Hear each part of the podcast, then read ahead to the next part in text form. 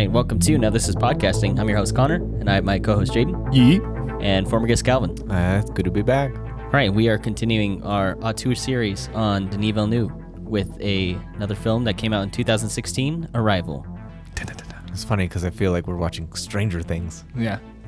I think it's kind of a cool, like, Yeah. sci-fi vibe to it. wow, wow, wow. It- It is a little 80s, you're right. I love little it. Synthy. I do love picking out the music for these things. It's always fun. It's almost as much fun as picking out the movies. yeah, unfortunately, actually, my opinions on this movie have changed since the last time I watched it. Uh, Might have not. I still. Uh, but anyway, so like I said, this is directed by Denis Villeneuve. Um, it had a budget of 47 million, and it had a box office of 203 million, which is this is at least so far in his filmography of English-speaking films, this is his uh, most lucrative. Well, I really doubt his non-English speaking films came to. He just doesn't know the stats on it, so he's not yeah, gonna let say me- it. Yeah, all let me- right. yeah. I'm just uh, for posterity's sake. You know, I, I just don't want to throw out stats that I don't know about. Yeah, don't So- worry. They're not. They're not close. So a, a big thing about this film is it's based off of a Ted Chiang sh- uh, short story called "Story of Your Life," and uh, he is probably my favorite author. I think I put Calvin onto him. I made him read the short story too. Um, it, it, "Story of Your Life" is like one of my all-time favorite short stories. It's just one of my favorite stories in general.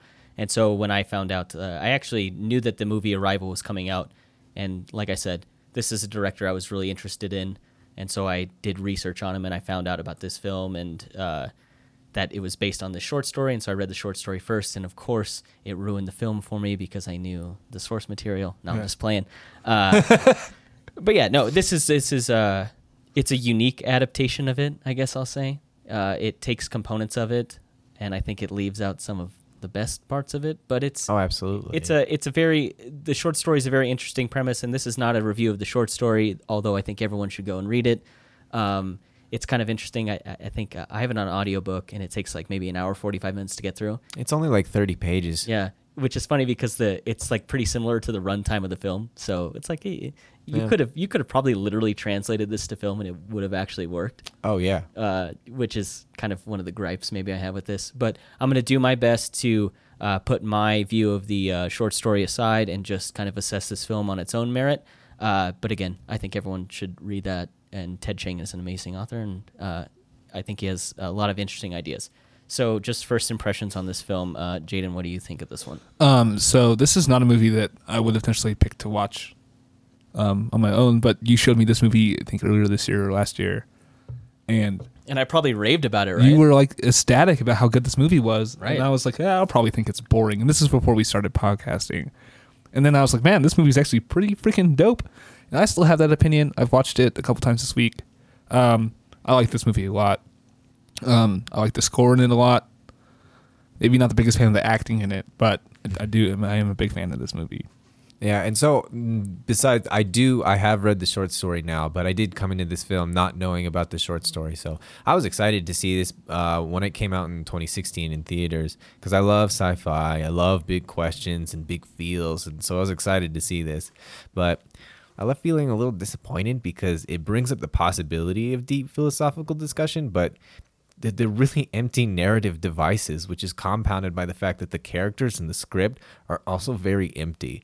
So, I mean, it's it's really just the music and uh, Villeneuve's cin- cinematography. Like that's those are the highlights. They're, they're basically everything that this film is. It's not. It's, the story is like not that great to me. Yeah, um, I thought that this is a really compelling film with thought-provoking uh, questions built within to it, and it's completely overrun and uh, devoured by this screenwriter's desire to put fake tension in this film and and uh, uh, put in uh, this really overbearing sense of fear mongering within it, and and and like I I told Jaden, it's like probably a year or two ago, I was raving about this film. I love this movie, and then upon rewatching it for this podcast, I was like, I was like, wow, I I have a lot of problems with the script, which I think usually I don't have a lot of problems with scripts. I think I think usually it comes down to like, can the filmmaker translate what is in the script well, and maybe that's where most of the problems come out. But this is like, I genuinely think that this is just not a very well written film, and I think uh, a lot of the uh, characters get added in that are really predictable, and they, like I said, they bring out this sense of fear mongering, which I, I just I wish was taken out of the film because I think there's a lot more um, I think there's a lot more substance to this story that could have been there and it gets overshadowed or completely just run out of the film by adding in this kind of like stereotypical like oh we're America and we have to be on our toes and we have to we have to watch what China's doing. Yeah. and we have to be focused on all this on this like there's all this like fake news kind of within it and I don't know. It's it's a very compelling premise that just gets completely overshadowed by uh, stuff that doesn't matter. Like I think Yeah. I think you could have had a really interesting story that is just Like one note, yeah one note I have about this is like pretty much the only antagonist of this film is fear itself. yeah. Like that just ruins so many things that are going on in it. I, I, I, yeah, I'm, I'm actually, I'm kind of frustrated with myself because I think one of the reasons I really wanted to do this series with you guys is because of I had this like real big love for Arrival, and I think that that that got intertangled with my uh, love for the short story. And upon kind of reviewing this film and kind of maybe going at it with a more critical eye, because like Calvin, I just really love sci-fi and I just love the premise of this story and I think I just got so caught up in the short story and kind of uh, again the look of this film is amazing. I think that's the saving grace of this film is just the the way it looks and the sound that accompanies it. Uh, but I'm actually like kind of annoyed with myself that I was like, yeah, you guys have to watch this. It's so good. And uh, now I watch. I'm like, oh man, I don't even know that I I don't even know that I like this film anymore. I still do. Big Yeah. fan. Yeah. I think, and I think it, you can see that. Like Denis actually talks about how he was not, uh, due to his scheduling, uh, uh, he couldn't actually work with the scriptwriter on adapting the script. Um, it is pretty much just the scriptwriter. All of the lines and the dialogue are, are from the script, and he had he wasn't able to create the characters like like he normally does. Like Right. I mean, the characters are are crazy to me to think about like in in um when we compare everything else that he made going back all the way even to uh Polytechnique and in incendies like enemy is amazing prisoners is amazing even sicario isn't amazing but its characters are absolutely real they, they feel so much but like Yeah. Even in our review of Sicario, we talked about how Benicio del Toro even kind of went out of his way to kind of discuss and change the character, and Denis Villeneuve and him worked on making that character fit the film better. I don't think any of the characters really make sense in this film at all. No, especially Jeremy Renner. Yeah, yeah. Honestly, I, I, I feel like it would have been better if they had like real people carrying around cardboard cutouts.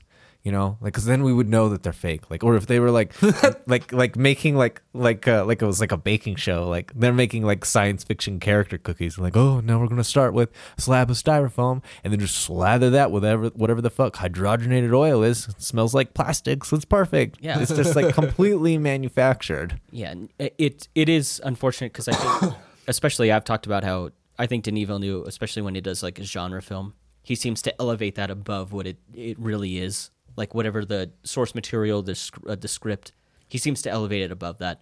This is the film where I I don't think, and I didn't know anything about kind of scheduling or anything like that, uh, but that makes sense to me that this film probably didn't get elevated because he didn't really get to have as maybe as much a hand in it as maybe he did in his other films. Mm-hmm. Because this was it's filmed. I mean, it's filmed a year later. Because uh, uh, Sicario came out in 2015. This came out in 2016. So it's a quick turnaround. Yeah, yeah, exactly.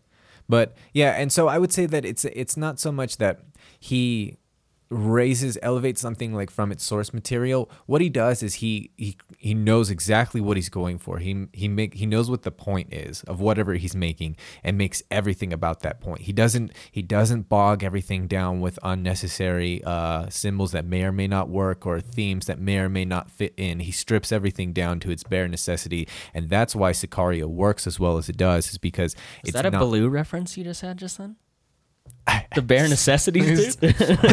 I mean, when you're so deep in film, like all of it just like springs from the collective I just love unconscious, that and I don't even know. Sometimes you like to you like to bring Carl Jung into it. Sometimes you like to bring in other like kind of psychological factors. But today you chose to bring Baloo into Yeah, this. and I that's love well, that. that's how the collective unconscious works, man. I thought Like, Baloo was just the like- cat. No, he's the bear. No, that's not Gira. That's Bagheera. Bagheera. Yeah. Okay. Oh I haven't seen the movie in a long time. you didn't watch the live. I will live- not. Sorry to derail you. I just couldn't Yeah. help it. Yeah. I just any anytime Baloo can end up in the podcast, I'm a big fan of that. I, I He's a dope bear, dude. Yeah. I mean, I would hang out with him. uh, but yeah, that's basically all I had to say. Bare necessities. Yeah. uh, so then, do we want to get into some of the characters? Um, I I want to Super quick on that. Yeah, I just want to brush over like why all of them are terrible. I mostly want to get into uh, Ian, Jeremy Renner's character, about how Okay, we can his, start with him. uh, how his entire character is just based off of his affection for freaking Amy Adams' character. That's all he is. That's Yeah. all he does. Like he's supposed to be this like top level scientist.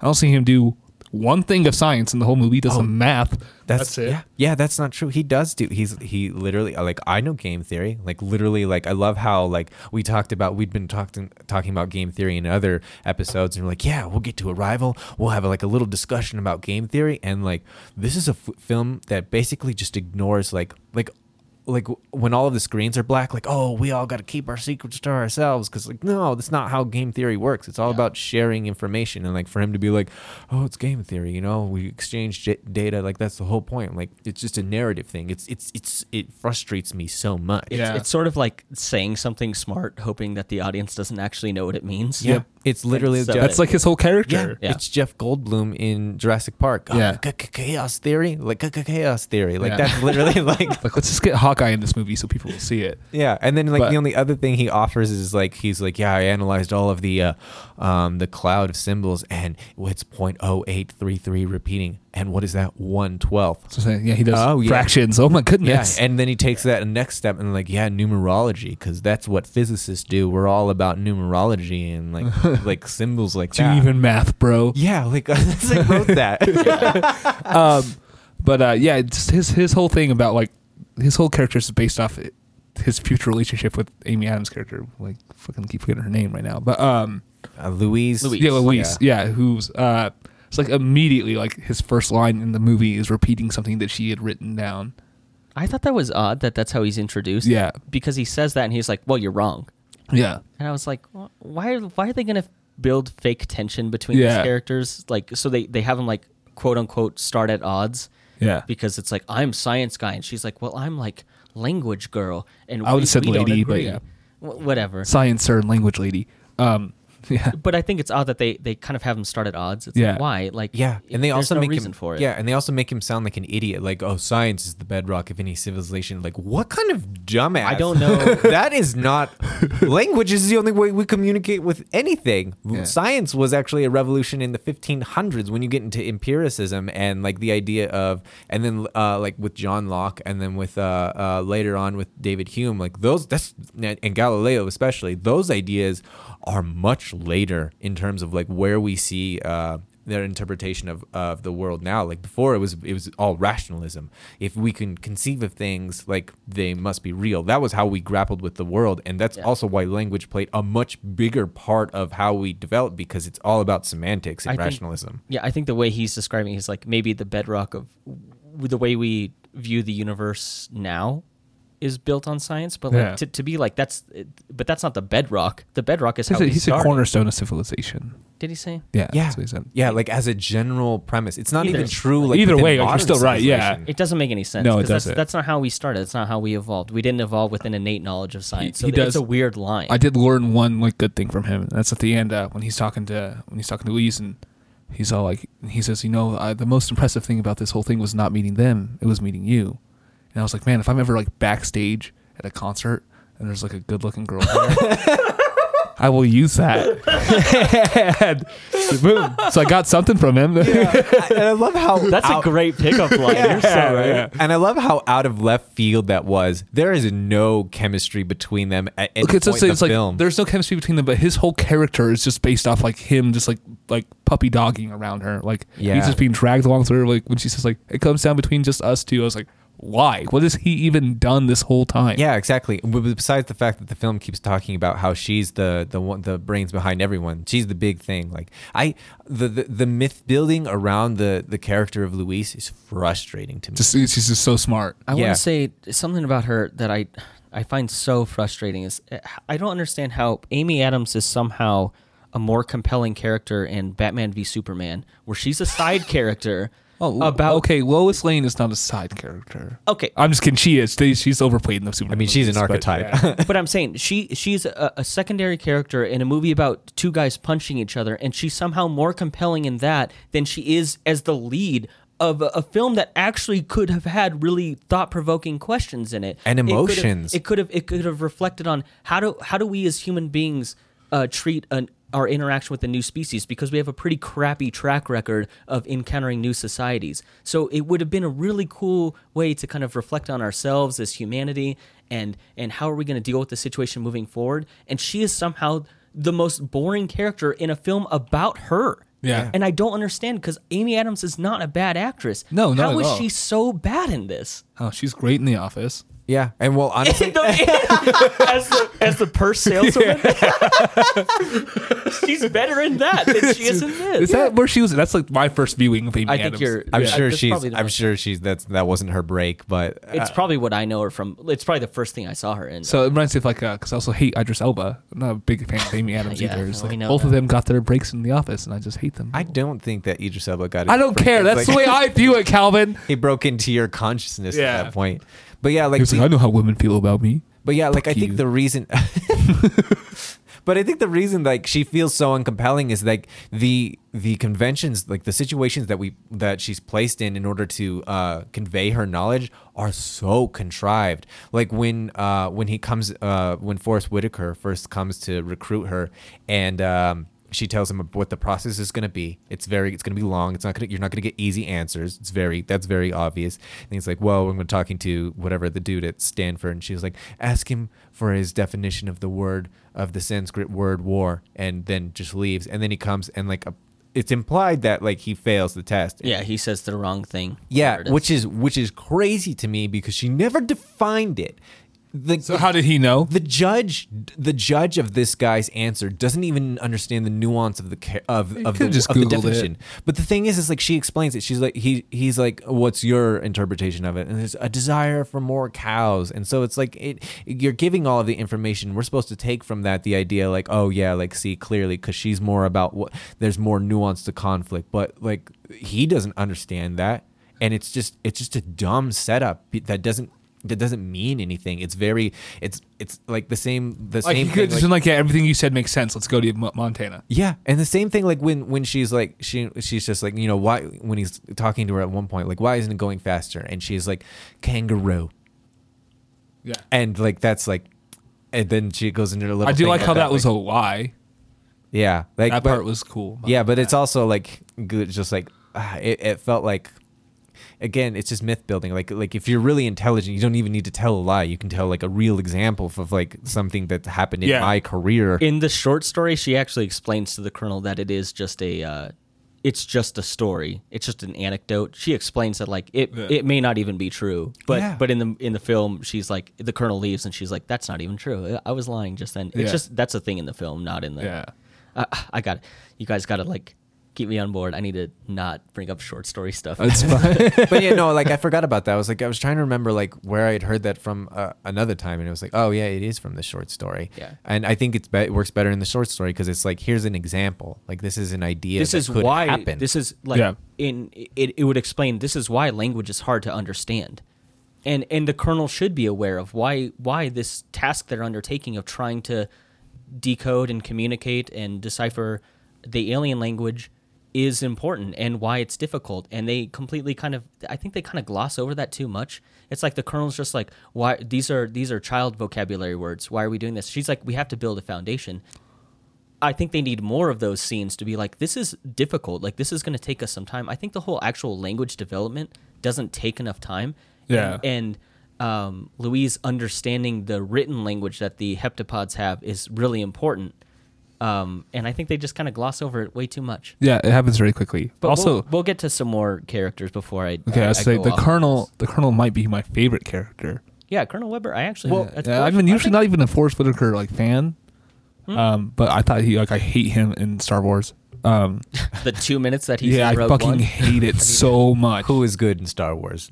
No one. Even Uh, Adam even- Driver. Adam even- Driver. yeah, even- Adam Driver's good in everything. Yeah, like yeah, like I, I'd say like yeah, he's probably the best Star Wars And, character uh, that's sorry, ever existed. um, honestly, Other Ewan maybe McGregor Ewan is fantastic, McGregor. too. Yeah, you're Yeah. right. Yeah, I'm sorry. Like that, I'm sorry. I'm blaspheming. and against the also whole- Samuel L. Jackson. All right, What's Oh, come Samuel on. L. we Jackson? don't never talk shit about Sam. All right, Dude, It's just not like, a, like he just has a, a purple lightsaber. That's Like, sweet. That's that is sweet. But you literally could have given that to Ewan McGregor too, and been No, you couldn't have, could have 'cause made he's him not even Sam better. Jackson. Dude, next you're gonna be like Ki-Adi-Mundi is such a deep character. Uh, Stop, dude. R two D two. Um, anyways, But yeah, I do think Forest Whitaker does well. Yeah. And I think what I like about his character is he's like pragmatic. Like he he does bring up stuff. He's like, okay, give away as little of our language as you can because we don't want them to understand us better than we understand them. Yeah. which is stupid. That and that is the that biggest. seems crazy to me. That's the biggest problem I have with when why you're bringing up uh, game theory.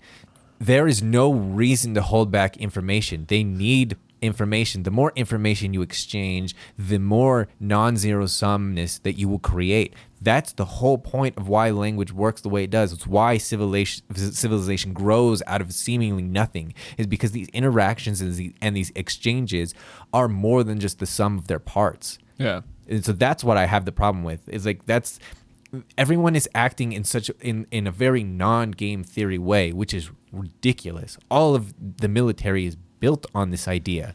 So Right. the fact that no one understands that and they're like, "Oh yeah, we can't we can't talk to everybody like they're, you know, we got to keep our information to ourselves." Like that is it's confusing. I just think his setup makes sense. He's more concerned with the safety of his nation than Yeah. he is on um, uh, however easy or practical he can make things for Louise and Ian. So he's like, well, you know, he puts parameters on what they can do, and and I, I think that makes sense for his character. That's why I think he, like, Like, he I does- agree with Jaden. I think he's actually one of the good characters in this because his motivations actually make sense. Like, and he delivers this line uh, when he's like, he says, "I have to sell this to a room full of men, like whoever like want to get this taken care of." Whatever. I was like, "That's great" because that gives you understand like where his perspective as a character is coming from. Like, not that he doesn't like want to help Louise figure out how to do this. It's just like I have to make sure that like we don't blow this shit up. Yeah, he's Yeah. like this. This has to make sense, and it, it makes it seem like there's a fair amount of pressure on him. Yeah. and, and yeah. So I, I, I actually agree. And, uh, yeah, I think he's an actual character in this, where no one else is a. Yeah. Everyone else is like a caricature or someone who's acting badly. Yeah. Yeah. The only thing I have to say real quick is, uh, this movie makes me want to turn off the subtitles just because it says Colonel so much. and every time I see that word written, I want to blow my fucking brains out, dude. Why is it like that? It confuses my brain every Yeah, time I I'm see like, every ti- colonel, Every time I see colonel, Yeah. I'm like, no. yeah, yeah. That's funny. But yeah, Literally like- turned off the subtitles because of it. That's so funny.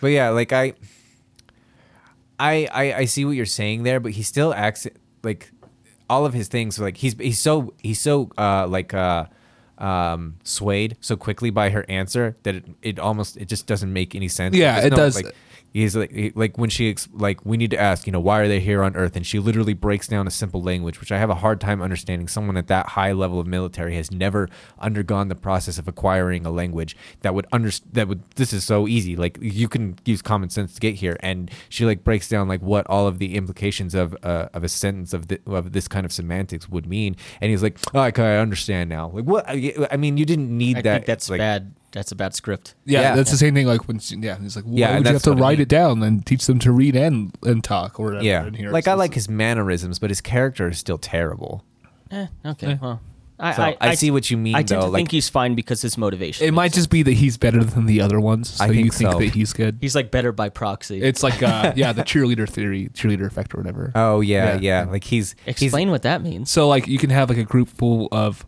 unattractive people, but because there's a group, you're gonna sp- find out and point the hottest, like the most attractive one, and like, okay, they're attractive now because they're next to a bunch of other people who are not. But also they're not attractive; they're just more attractive. I've never heard that. That's I don't Yeah, know just- if that's I don't know if that's like a like a like a hard science theory though. No, That's that's more of just like That you, seems you like- surround That's a yourself with- bar theory? Yeah, you surround yourself Yeah. with sixes and you look like a nine. that's That why I seems don't like- like going out with Anthony because he gets all the ladies. Yeah, there we go. That seems like armchair psychology. That's but why I like to go out with But it Brandon. makes sense. yeah, but it's I mean it's Wow, right man, there with poor this. Brandon. Like, he is an ugly man. He's not going to listen to it. It's fine. Shout out, to Shout out Brandon and his twin brother Travis, who is way better looking than him. Are they not? Are they fraternal twins? Uh, they are, yeah, they're not identical. You met them. Oh, I have met them. Yeah, I do you- know who they are. Yeah, they look nothing alike. Yeah, you're right. You're Yeah. yeah, yeah you're right. I have Yeah, met Brandon has not aged well. them. Oh, poor guy. Yeah. Can we talk about um, Michael Stuhlbarg's character, Agent Halpern, who is like the guy who's always on a satellite phone? Honestly, oh, the fucking douchebag CIA guy. You know, Honestly, what I, you know they're- what the notice I put in? I was like, why is this guy in the film? No, He's exactly. just there to pester Amy Adams. It's That's the it. same, and this is this is the thing. I wrote three characters down. I wrote Louise and Ian and literally everybody else because they're, like they're all doing the same thing. They're all just like sitting there yelling, "Oh, danger, danger, Will Robinson!" Like No, you're that's- so right. That's all they do. Like that's that's all they're for. There's no nuance to any of them. Like you could literally just have had Forest Whitaker. And there you have someone like you were saying with a little bit of pragmatic nuance that this is a real person and not someone that's just like saying things like blowing up things because he's listening to too much like internet radio. Like oh yeah, that dude. I wanted to get onto him too because like he Yeah. has that phone call with his wife, yeah, and then that's just like I'm like, you guys are just putting so much exposition in every fucking scene. That's Yeah. uh, that's Mark O'Brien playing Captain Marks, who I also made a note. I said, "Why is this guy in the film?" exactly. I think we feel that. I think we watched the same movie Yeah. here. Like they're all they're not Yeah. they're not people. I think putting that might be the first time you said, "I think we've watched the same movie." yeah, that, Like, that's- did we even watch the same movie? I think uh, Agent Halpern and Captain Marks are something you'd see in like a, a Roland Emmerich, uh, Roland Emmerich movie, like Independence Day or Godzilla. Yeah, like, like yep. some. I'm the military guy, and, and, and I'm gonna make rash decisions with uh, no regard for like the actual data or the experts. and I'm of course, like it has to be like any America who's like gonna bomb with the fucking spaceship on, from the And I inside. hate and that. like, I Yeah. hate that too. Yeah, like I, like his one line that I hated the most. He's like, "We don't know if they, you know, they're just trying to split us uh, apart, like you know, drive a wedge between us, and then like conquer the the the victor at the end." I was like, "What does he think this is? Like the a game of risk. you know, the Jesus hu- like the Hunger Games spelling bee, like this, it's like, like first one to the end, and like they don't, you know, they get to the Volunteers victor the tribute. spoils and whatever. Like that's yeah, exactly. Like that's it's it, it's so out of nowhere. It doesn't make sense with like the how anybody is acting in all of this. So like including the aliens. I mean, the like- best actors might be the heptapods, dude. Oh, those yeah, the heptapods are the, are Oh, the best. great. So I want to talk about something else that I think you might not think of as a character initially, but if you watch the film, the thing that like kind of influences the narrative the most, I think, is all these TV screens and just they're they're just blasting the news all the time, Yeah, and it, it influences so much of this film. that's what I'm saying. It's like that's the antagonist. It's Yeah. the fear. I, I think Yeah. it's I think it's such lazy writing. To, to be like you just have a screen on in the background with some dialogue like, oh, the Chinese are doing this and, and America is reacting. Especially when you have, like- it's like it's so not only is it boring, it's lazy Yeah. and and it It's uninteresting. It takes all this screen time away from like telling an actual story.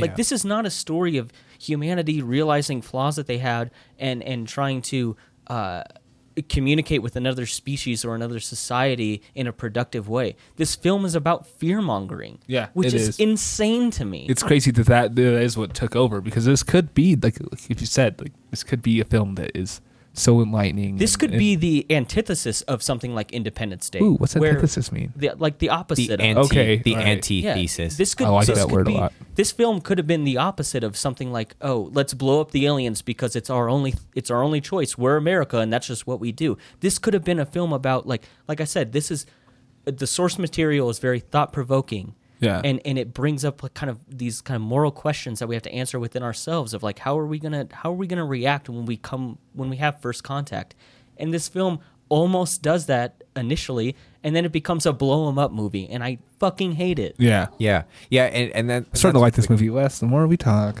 yeah, I still I still have the same opinion on it because like I, I do agree like I see all of these things like um but so this is what what I mean about like Denis not really uh elevating a, a genre above what it is like like here there there are clear problems here but those aren't what make the film like good like what make the film good is like, Shots in the score, dude. yeah, the same thing. Like I think that like uh, Guillermo del Toro has said this had said this before. Like you only make one film uh, your entire life, and he was like Alfred Hitchcock made the same film every every time he made a film, and it's because like the idea uh, being like you you have just like this personal vision of the way you make films that you keep bringing that back to the table each time. And I think Sicario and Arrival are the same film. They are so similar. They're exactly the Especially same. Especially like we were we were talking last night, and you talked about the shots of Juarez and the shot of Montana. It's like those are like the two best parts of the movies. And Yeah. They boil everything Yeah. down right there, and it's that like this is the whole thing. Like we're he's stripping down everything uh, of its uh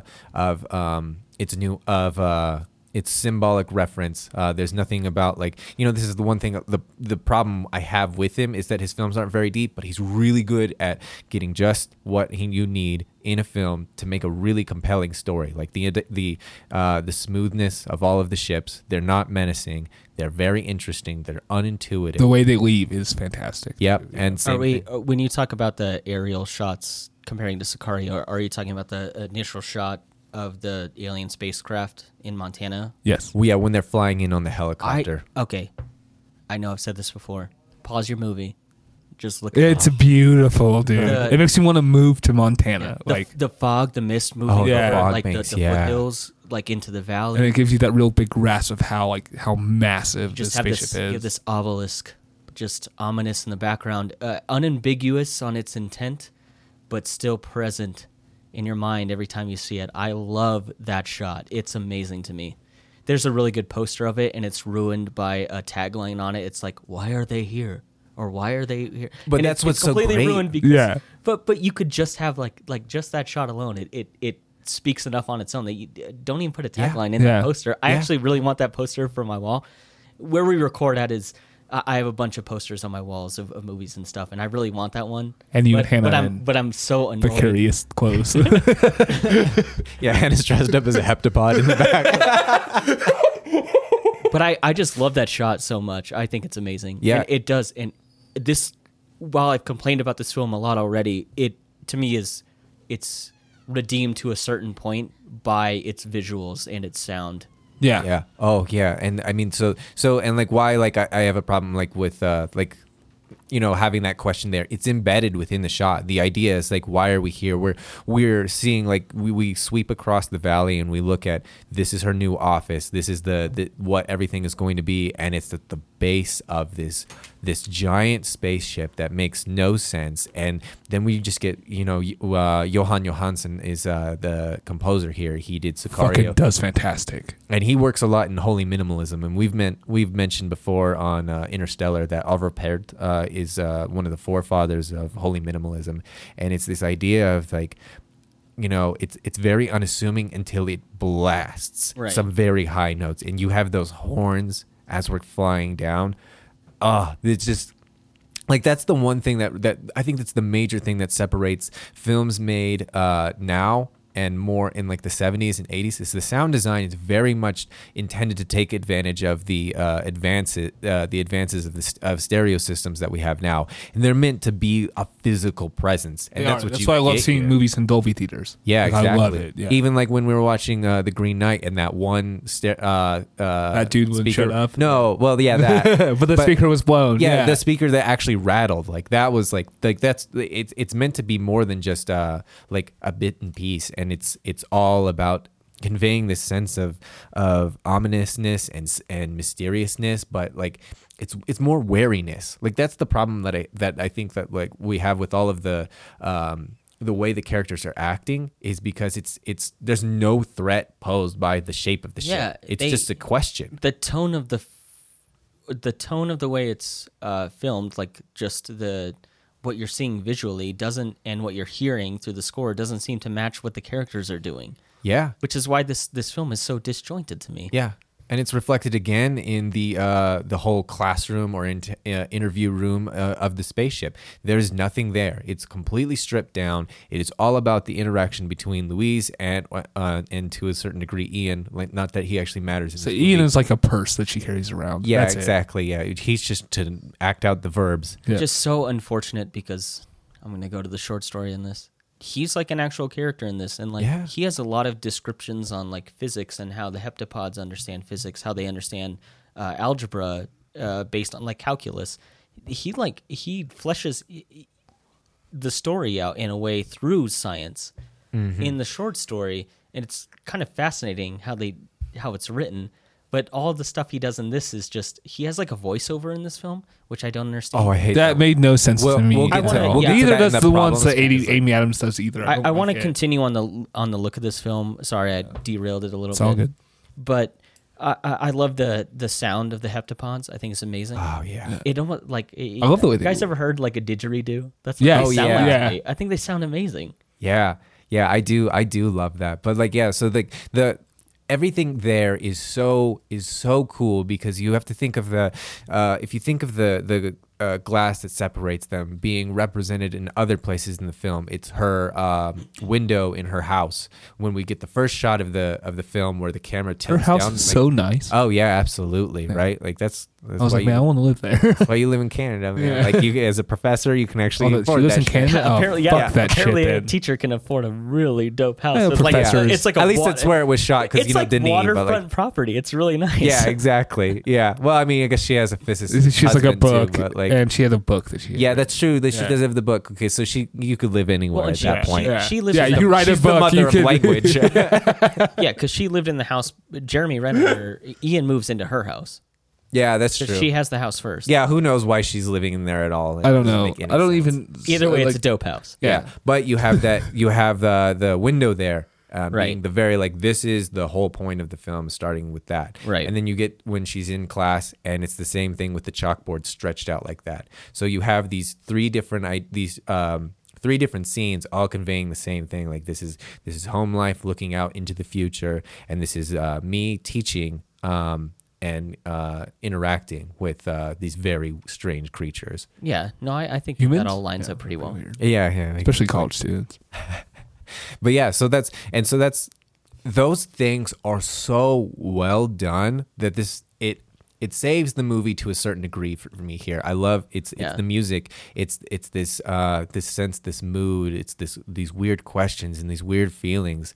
There's so much there that works from because of Denis that uh that I love it. So And Yeah. it's ruined by like these just incredibly predictable characters that are just afraid and they just uh, they just shove this whole thing down your throat about how we need to fear the other nations and we need to fear the heptapods Yeah. and it just this whole film is just So like you To- say to it's me, it's- ruined by that. I think that that aspect is saved by the camera work and sound design in this.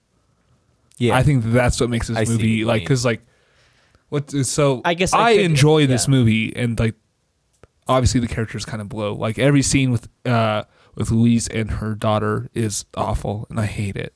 I want to talk about Louise and the daughter real quick. Um, this doesn't need to be a long section. I watched an interview with um, I'm not sure who's doing the interview, but it's with the screenwriter, uh, the, the the script writer, Yeah. and the guy doing the interview. He said, and I really want to know your guys' opinion on this because we did a review on Interstellar, and so you guys have an informed opinion on this one.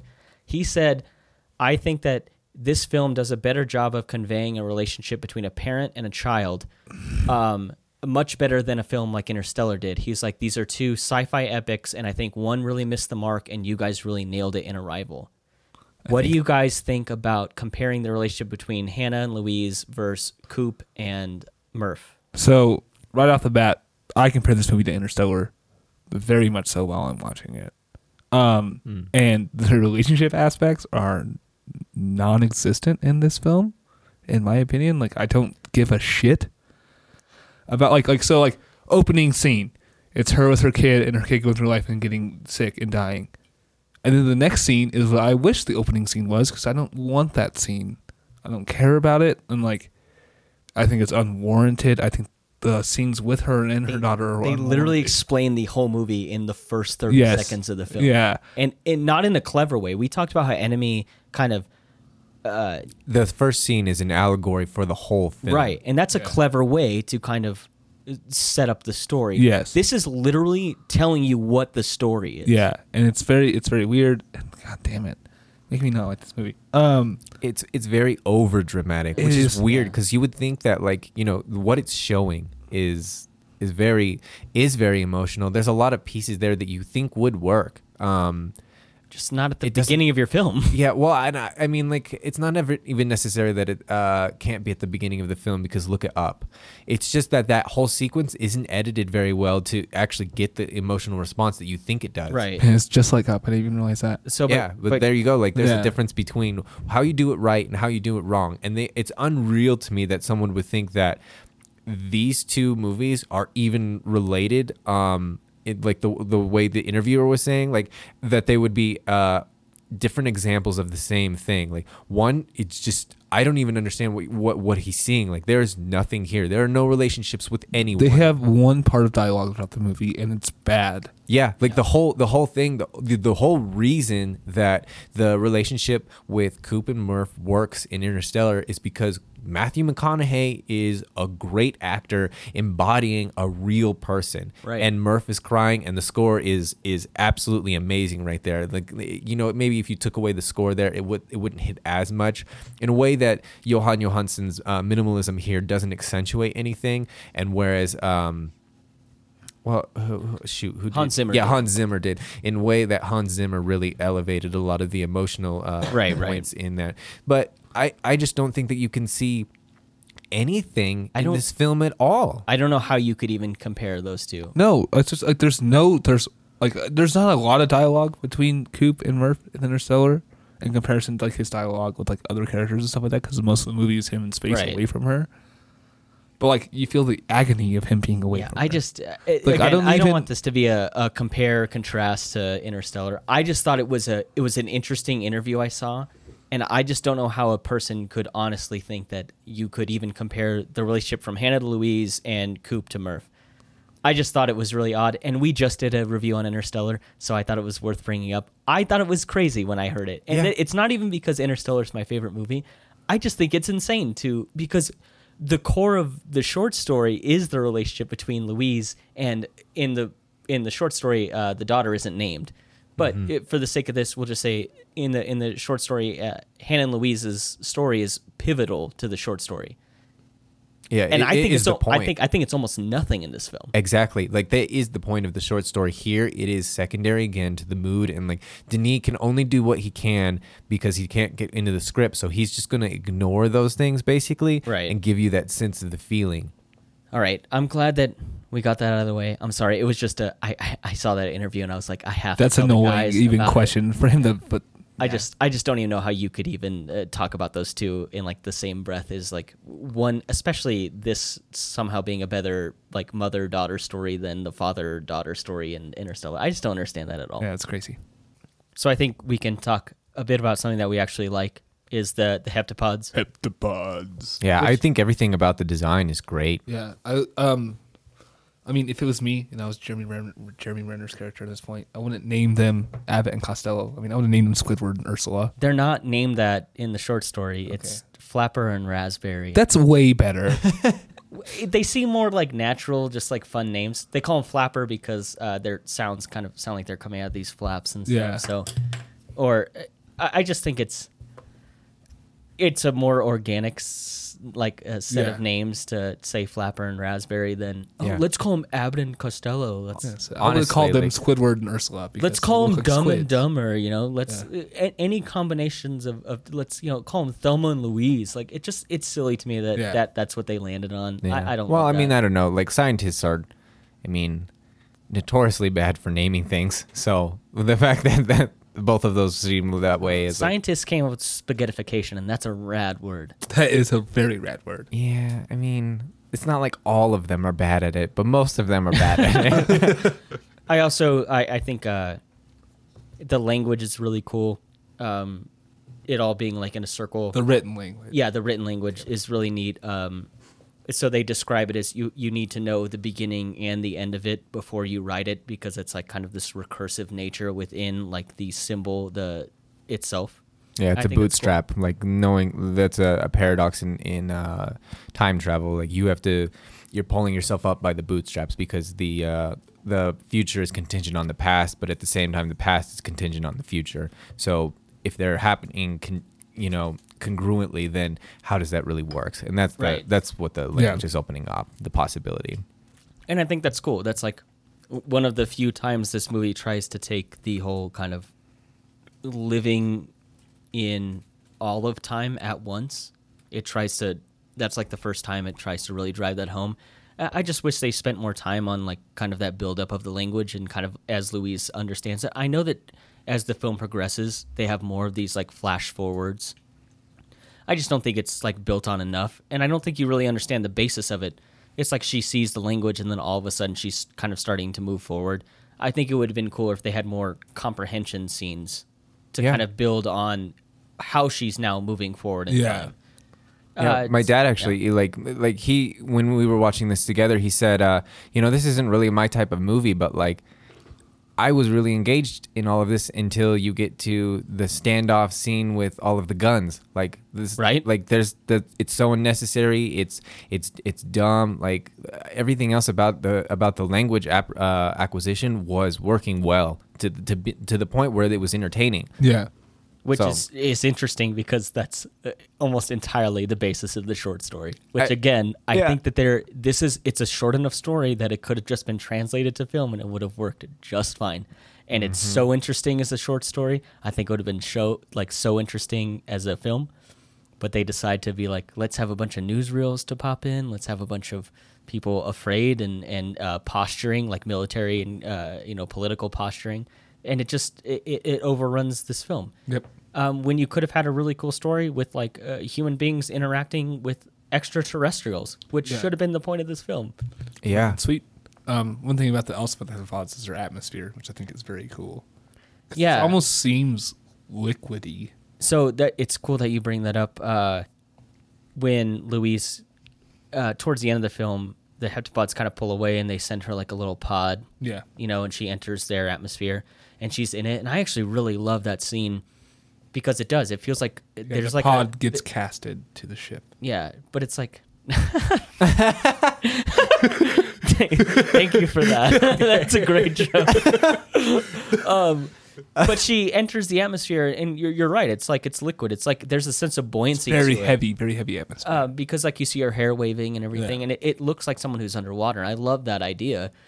It also doesn't make sense because they make a point to say that they have different atmospheres, and that's why they have a problem pumping air But out. she's like not atmosphere. dead when she goes in there. So I guess in the script, she was supposed to have some kind of breathing apparatus on, Yeah. and Denis Villeneuve was like, uh, stylistically, that doesn't like look very good. It would look like again Amy Adams when she enters the atmosphere of uh, the Kryptonian ship in Man of Yeah. Steel. It would have been like the same difference. So I wonder if he thought about that. And he was like, Amy Adams literally already did this where she entered an alien's atmosphere and had to have like an apparatus on. Yeah. And he was like, I don't want to do that again with literally Amy Adams Yeah. again. So I, I think that it- that's like a stylistic choice that took place, but it doesn't make sense because they even point out that the atmospheres are different.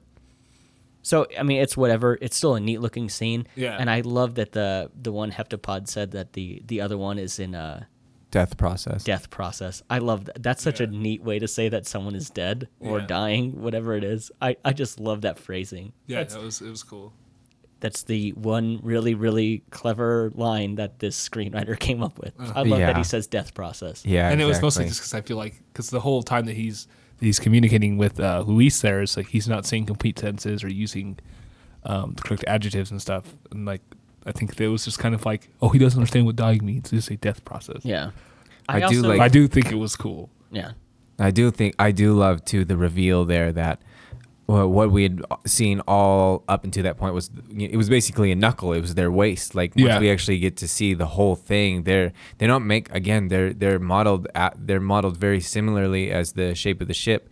They're this long, really unintuitively um, put together body, like where Right. the fulcrum of the waist doesn't make sense with the mass above it. Yeah. Oh, you're so right. Um, one thing that's really neat about that is Denis Villeneuve said uh, for kind of like the character design of those characters His he wanted it to invoke the sense of awe, like swimming next to a whale, like something that is just.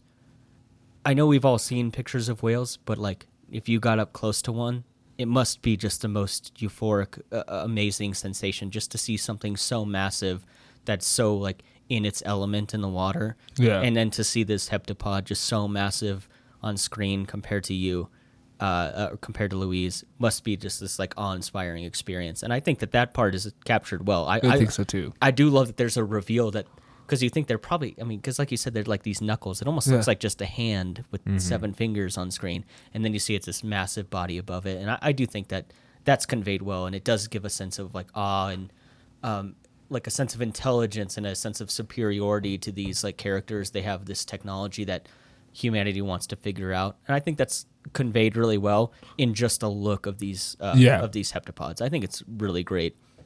And with a payoff too. Like we thought we had knew, we had figured everything out, or more or less something figured out in terms of shape and look and uh, um, how he crea- created the atmosphere. But to find out there was another visually interesting Yeah. thing to find out We uh, were like, with the whoa. yeah. That would be that's actually interesting because if you think of the the atmosphere they live in as being more buoyant than our atmosphere, it would make sense that they would grow very large. 'cause Yes. they would have an atmosphere that could support that kind of mass. And while their like legs are still not like massive, Yeah. it doesn't seem like like if they were on like on Earth's gravity and their atmosphere, like they wouldn't be able to walk around. That's It actually seems like a pragmatic, intuitive design to these Yeah. characters that I hadn't thought of before. That's actually really interesting. I'm glad you brought up kind of like the atmosphere they have, Jaden. That's that's really neat. That actually kind of is a bright point in this movie for me yeah. now. Neat. Uh, I, one thing about that scene I do hate is they, it, just in case you're the viewer and you don't quite know what's going on in this film, they're like, Louise sees the future now. Yeah. It's like, yeah, I get it. I know. and in that scene, she's like, "Who's the girl in this? Who who is this girl I'm seeing? It's your daughter. We learned it in the first scene of the film. It's your Yeah, daughter. it is It's your annoying. daughter." I- yeah, and that's I why. think there are enough Yeah. clues that you could have figured it out without it, it saying it. so I'm getting very emotional about this because I, I just don't. I, I just you're think just it's mad a- at I yourself. just think it's a bad script, and I'm, I'm annoyed that I used to really like this film. I, I I feel the same way about Avatar. Obviously, there are bigger differences. Like like I like obviously I'm gonna have like like I'm in therapy because I because I you know liked Avatar at some point. You know, like- there are at least things here that are are nice. So Dude, Yeah, if you nothing haven't is called unobtanium. So if you haven't listened to our commentary on Avatar, it's pretty good. We uh, unfortunately missed out on Jaden on that one, but we have uh we have our, our old producer McKinnon on that episode. And it's miss really, you, Skeeto. That's a really good episode. Uh, but yeah, I just I, I'm I'm annoyed by kind of the overhandedness of explaining stuff to people in this. I think it could be better if you just lay off a bit and like maybe let your audience figure something out. So I feel like everything in this movie is just every single time it's just beating a dead horse. Yeah. you know what's crazy too though is that like we figure out that she learns the rest of the language by looking at the future. Why in the world did any of the heptapods speak at all if we've established that the Yeah, why did they just do it right away? Well, what? Yeah, and we, we, we know for sure, for a fact that the the tonal language is different than the written language. So why are they speaking at all? Second of all, they would already know English if they know about an event three thousand years in the future. So they would already have learned from Louise how English works and shown up and written in English. But but if they if they write to her in English, then she she, won't won't, figure it learn out. heptapod language, and then she won't be able to see the future. No, that's that's how learning language works. Like this is what this means. You this is how you figure out how to learn our language. You can explain everything and why it works the way it does. Okay, so I'm gonna I'm gonna jump back into the short story. There's a good section of that story that talks about how, as Louise is learning the language, she starts to be like, "I'm now I'm just playing a part." She already knows the outcome. She already knows everyone else's dialogue. She's just playing a part to like achieve an end. And I think if they had put that in the film, all that stuff that you're saying, it's like, well, It's not a plot hole anymore. Yeah. th- then then all of a sudden them only speaking uh, heptapod B, which is the written language, makes way more sense than them coming down speaking English and then teaching heptapod B. That all makes way more sense if they build in like, hey, this is Louise, and she's like, you know, I already know what's going on now. I'm playing a character, and she even says in the in the short story scene, it's like uh, the the colonel is saying exactly what he needs to say exactly on beat. Like everyone's playing a part. She's just the only one who realizes they're playing a part because she's the only one who has seen this event already play out. Why didn't they put that in the movie? That makes this movie so much more intriguing. Yeah, it does. Yeah, it also like it, like you said like it, it I mean maybe they thought like maybe that's the problem with uh, like the the hubris of uh I mean maybe I'm taking the words of the interviewer away from the and construing them with the um the words of uh the scriptwriter but I think that he thought that he wrote something clever and um and emotional and with emotional depth and he felt like if i added something like that then it becomes too sciency um, and it takes away from the, the feeling of the film and i think that that is a misstep I, I don't think that i already don't think that you've done accomplished what you wanted to at least make your film make a little more sense story wise We've been dogging on this scriptwriter. His name is Eric Heisserer. and people deserve to know his name because I, I don't know other stuff he's done, but this is a bad one. Yeah, well, I mean, the last thing I will say too is like this this film is about big questions and small answers. When like That's a really poetic dude. You have such a good way of putting things. I love that. that's why that's why I write all of this shit out because it's not how like sometimes that's what it that's like what it is in my head. Sometimes it's just not what comes out of my mouth all the time. So, um, but but I think like the thing is is like we when you show her daughter dying and the fact that she gets divorced, like both of those things are unnecessary. They don't they do not mean anything to the to the narrative. You don't need you they don't create anything. So if you pull them away, then we're not left with these really really big moral implication of her decision of like uh like because again we do, we we're not we're not addressing the fact that she's just playing a part you know she has just made a decision and we're not talking about the moral ethics it's just like it just it just happened you know you know whatever so to to lead with something like that like it's just you have all of these these philosophical ideas like to explore but the film doesn't really care about them. They're just plot devices to like, fabricate emotional depth um through her future memories like again we could just get rid of like some of them and just have like her da- her playing with her daughter. That's you know that's fine. There's nothing wrong with that like Yeah. it doesn't bring up bigger questions like that. But or they're there to solve like apparent problems like with the use of game theory or the numerology of it being 112 like they're it's bringing in I, like cool ideas that are sciency to sound like there's there's depth here that's like well look how smart we are but it's Right. very very empty I will say I have criticized the script a lot. I do think it's clever that they um, Louise gets the satellite phone and calls the general in China. He speaks the she speaks like the last words of his dying wife to kind of stop this kind of offensive that they have. I think that that is actually clever writing. Yeah, that part. Not the fact that it was the the, the entire situation is too contrived because why are Yeah. the Chinese int- attacking in the first place? But the fact that it is bootstrapped again, like showing you exactly how the the language can work for the benefit Yeah. like of past and present being the same uh, as future. Th- Yeah. that's interesting. I agree there. It's cool. The actual uh, the actual line she gives is "In war there are no winners, only widows."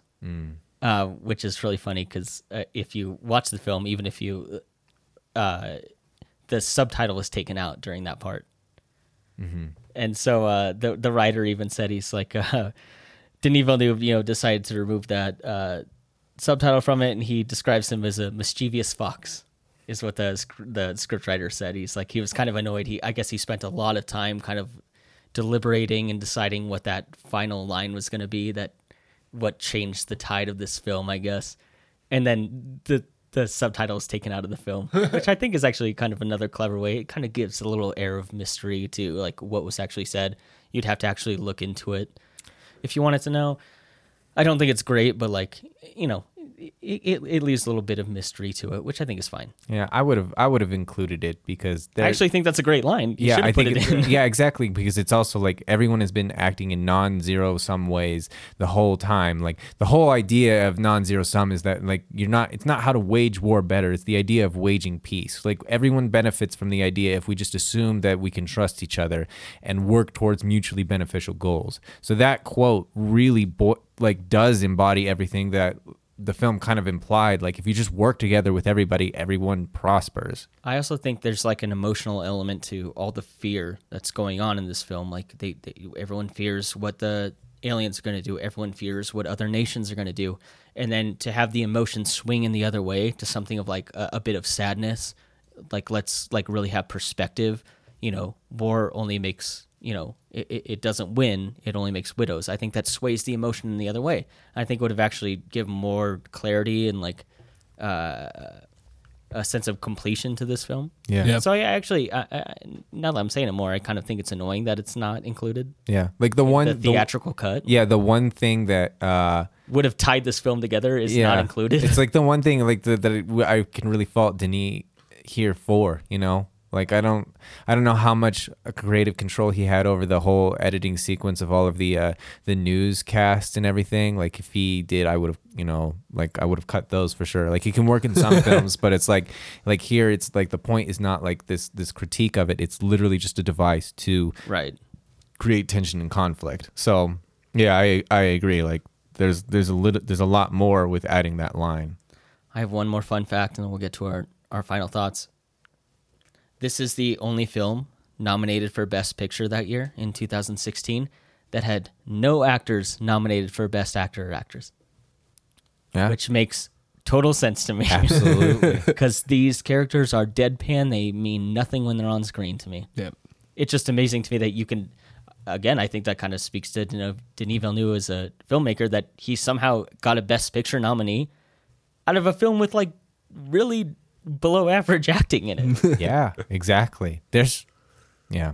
I, I, I don't have much more to say. We've said it a million times. Yeah. Like it's just a feeling, and and a it sense, just yeah it just that really hammers home i think what we've been saying is like it's somehow an amazingly good looking film that is can capture you and compel you in a way but somehow every character in it is uh, garbage Yeah, they suck. yeah Yeah. Yeah. So there you go. Like it's not just us. Yeah. It's an entire body of uh of actors that can see talent and know what to do. Like they Right. they didn't even vote anybody to be nominated. right all right jaden what are your final thoughts on this one Um, so I'm still still a fan of this movie.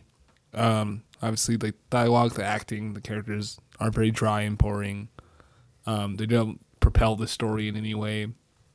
I love the heptapods. I love the science behind them and their atmosphere and things like that.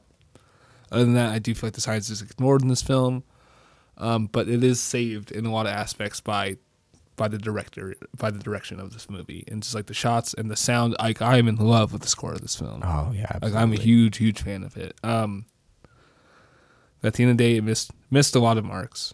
Um, I'd give it probably like a six point one out of ten.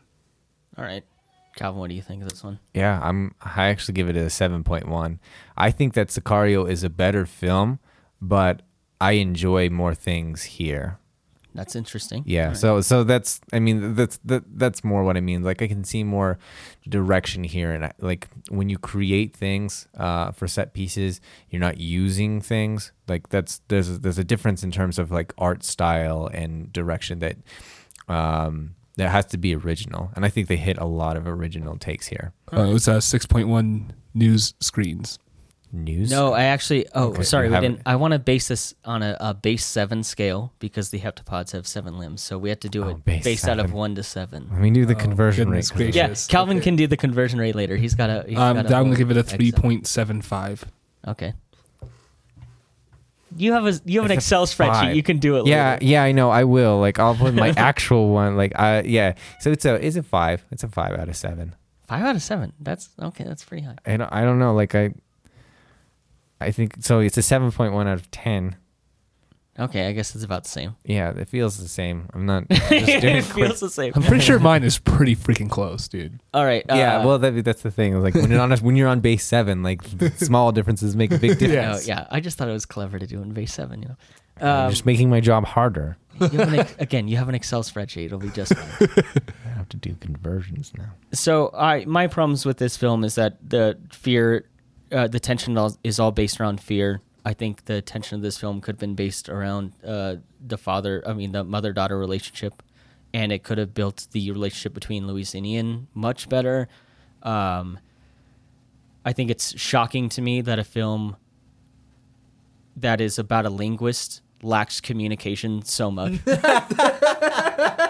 uh, it, it kind of blows me away. Um, uh, the inability again of this film to like build relationships brings it down a lot of points. Uh, at a base seven, um, this is a three and a half. That's probably too So high. it's a This is five. no, this is a two and a half. Sorry. Two and a half of seven. Yeah. I, I again, I'm so sorry I made you guys watch this. I used to think this was like really one of my favorite movies, and now I'm just like, wow, this script is really bad. I mean, we both rated it better than you did, so it's not like we didn't enjoy it. Yeah. Yeah, still. Crazy. You didn't give it a passing grade. Uh, no, this is yeah. I, I don't even know that I'd recommend this. t- I, I'd probably recommend it like general audience. It, this obviously this film did fine because it made back a ton of its money. Like Just so you know, you rated The Witcher, uh, Nightmare of the Wolf higher than Arrival. I'm actually okay with that. That's fine with me. Uh, before we close out, I want to give a, a quick shout out. A commenter by the name of Delenn left a fun fact on our I Am Sam video. And she says, Fun fact Ellie Fanning played two year old Lucy in the movie, Neat. which is uh, Dakota Fanning's younger sister. Oh, I thought it was her child. no. What? Yeah, no, I, I think that's I think it's really interesting because there's there's a, there's just a really brief part where uh, Lucy is very young. She's not a baby anymore, but she's like a Very uncomfortable part. yeah yeah you're right. Uh, but I think that's really neat that it's it's Dakota Fanning's younger sister who plays that. That's an excellent fun fact. Good- Nepotism. yeah. Dakota Fanning just like Yeah. given all of the the roles Yeah, to her yeah, yeah. unborn daughter. Eight, eight, year old sister. Dakota Fanning. What is happening right really now? I don't know why I said daughter. Or unborn. well, because yeah, like she's like yeah, in the next movie, like the next one gets to be the Yeah. oh, yeah. Anyways, uh, great fun fact by Dylan. Thank you for adding that. And if uh, you leave a comment or or email us at now this is podcasting one zero zero, uh, you might get a shout out on the show as well. Or you could be just really ugly, and then we'll be like, yeah, shout out to Brandon. Oh God, I forgot I did that. what is this? Huh? we were talking about Brandon earlier. Oh yeah, yeah, yeah, Yeah. yeah. yeah. If you're Brandon, yeah. you can Sorry, also- you're yeah. just that forgettable. yeah. Sorry, Brandon. Love you, Brand. Uh, again, you can find us on SoundCloud, Spotify. We're on YouTube, uh, Audible, and Apple? Did you get an Apple? we haven't quite gone there yet. Uh, I'm waiting for I was the, looking for Fucking it. Steve Jobs, dude. I said we were on a previous episode because I thought I would have gotten a confirmation email. I haven't gotten it yet.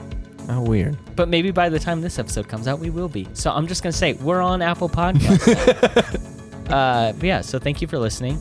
I'm your host, Connor, and I have my co host, Jaden, Yee. and former guest, Calvin. Thanks for having me back. And thank you for listening to Now This is Podcasting.